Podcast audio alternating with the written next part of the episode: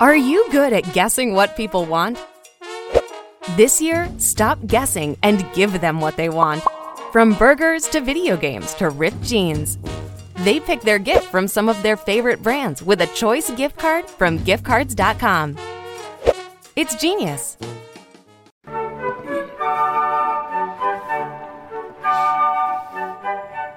The church today, this physical building, the church today, should be as filled as to capacity during this week as it was on Easter and throughout the world. And of course, because of the pandemic, the capacity was lessened. But many, many people wanted to come to church and attend Mass in person, even at a distance from each other. And that's appropriate because th- this, this has to get through our heads. We're celebrating the resurrection of Jesus from the dead. We're celebrating God on earth taking on humanity, showing us how to get to God in heaven, and dying on the cross, and rising from the dead once he was buried. We have that reiterated today in the scriptures when Peter gives this speech, and there are many speeches in the Acts of the Apostles. There's, I don't know how many, but there's a lot of speeches that refer back to the resurrection. And this is one of them, and it gives us a good foundation for why we celebrate Christ. He rose from the dead, He came from God the Father, He lived His life, was crucified, and rose from the dead.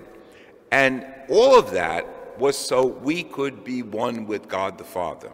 Now that sounds nice, doesn't it? But think about it. There's no way we ordinarily, through our own efforts, could unite ourselves to the Creator, to God the Father. When we die, if we, if we don't know Jesus, or if we never embrace Jesus, or if we don't know anything about our faith in Jesus, the chances are we die, we die. That's it. We don't know where we go. But because of Jesus, we die, we go to heaven. We, excuse me, we go to purgatory maybe, but we are united with him. We, he's walking with us. He brings us to the Father. He introduces us to the Father. Our faith is because he rose from the dead, we have full access to God and eternal life. Now, should that matter to us on a daily basis? I would think so, because why live our lives to die? We're not living our lives to die. We're living our lives in imitation of Jesus and bringing the respect and the love that he gave to his people in his time to others. We're living our lives to imitate Jesus. We're living our lives to bring his word out there, to announce his resurrection. And that should change the quality of our lives, the, the activity and interactions of our lives how we speak to and about people, all of it should change because we're reflecting the resurrected Lord in our faith. And we come to church during this octave of Easter, which means the eight days of Easter, to celebrate that faith, to, to renew it. It's not an event that happened way back when, it's today.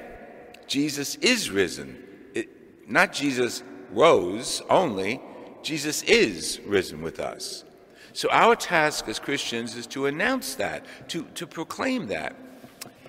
And it's good to do it in words, but it's very important to do it in deeds. It's good to do it by telling people who we are and what we believe, but it's even more important that the words we say reflect what we believe. That we believe people are blessed by God. We believe people were called together by the Savior to reflect God's love. Our lives have to emulate Jesus. He's with us, He's watching over us, He's walking alongside us. He reads our minds, He knows our hearts. And when the, when the apostles were preaching Jesus, the crowd said, What should we do? Repent and be baptized. Well, you're already baptized, but are we repentant enough? For the times that we've been prejudiced, for the times that we've ignored God. That's an individual ministry. But there are people in our families, and mine included, that don't know God as well as they should. They're educated people, There are people in our society that are very educated, very diplomatic, very politically involved, but don't know Jesus on a personal level. So they can't proclaim him. They don't know him. They know Easter happened, it happened on a day in the calendar, and now it's over to them. We can't make it over. We have to make it a loud notice and annunciation of our evangelical ministry that Jesus is alive. As we tell our families and friends, as we interact with them, as we reflect what we believe that God is love and God sent Jesus to us to love and respect one another. So, as during this period of the octave of Easter, might be a good time to reflect on our own attitudes. Some of us have prejudiced attitudes, some of us have nasty attitudes, some of us have selfish attitudes. Repent, get rid of them. Get rid of them and proclaim that Jesus is alive.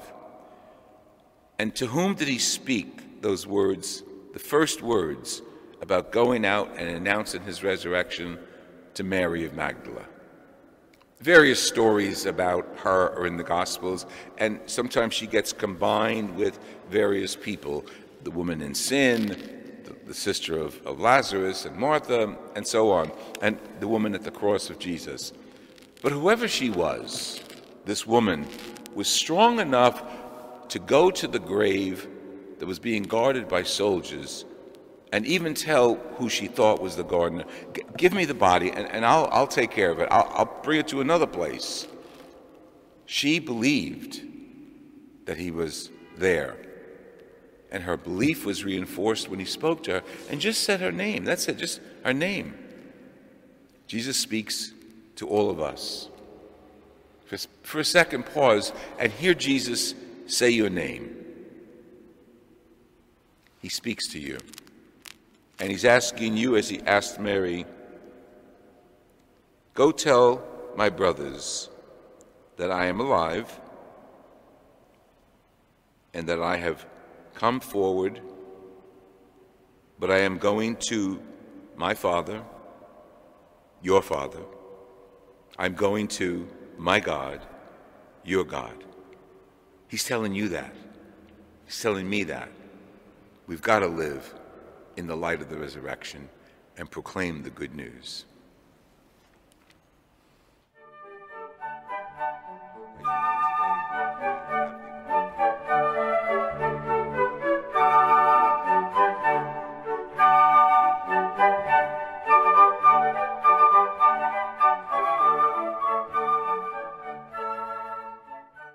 You know a spot, but not just a spot, the spot Actually, with the all new Nissan Frontier, you know a bunch of them.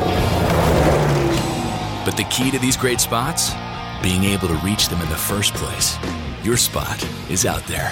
Find your frontier in the all new 2022 Nissan Frontier with standard 310 horsepower, advanced tech, and 281 pound foot of torque. You know a spot, but not just a spot, the spot Actually, with the all new Nissan Frontier, you know a bunch of them. But the key to these great spots? Being able to reach them in the first place. Your spot is out there.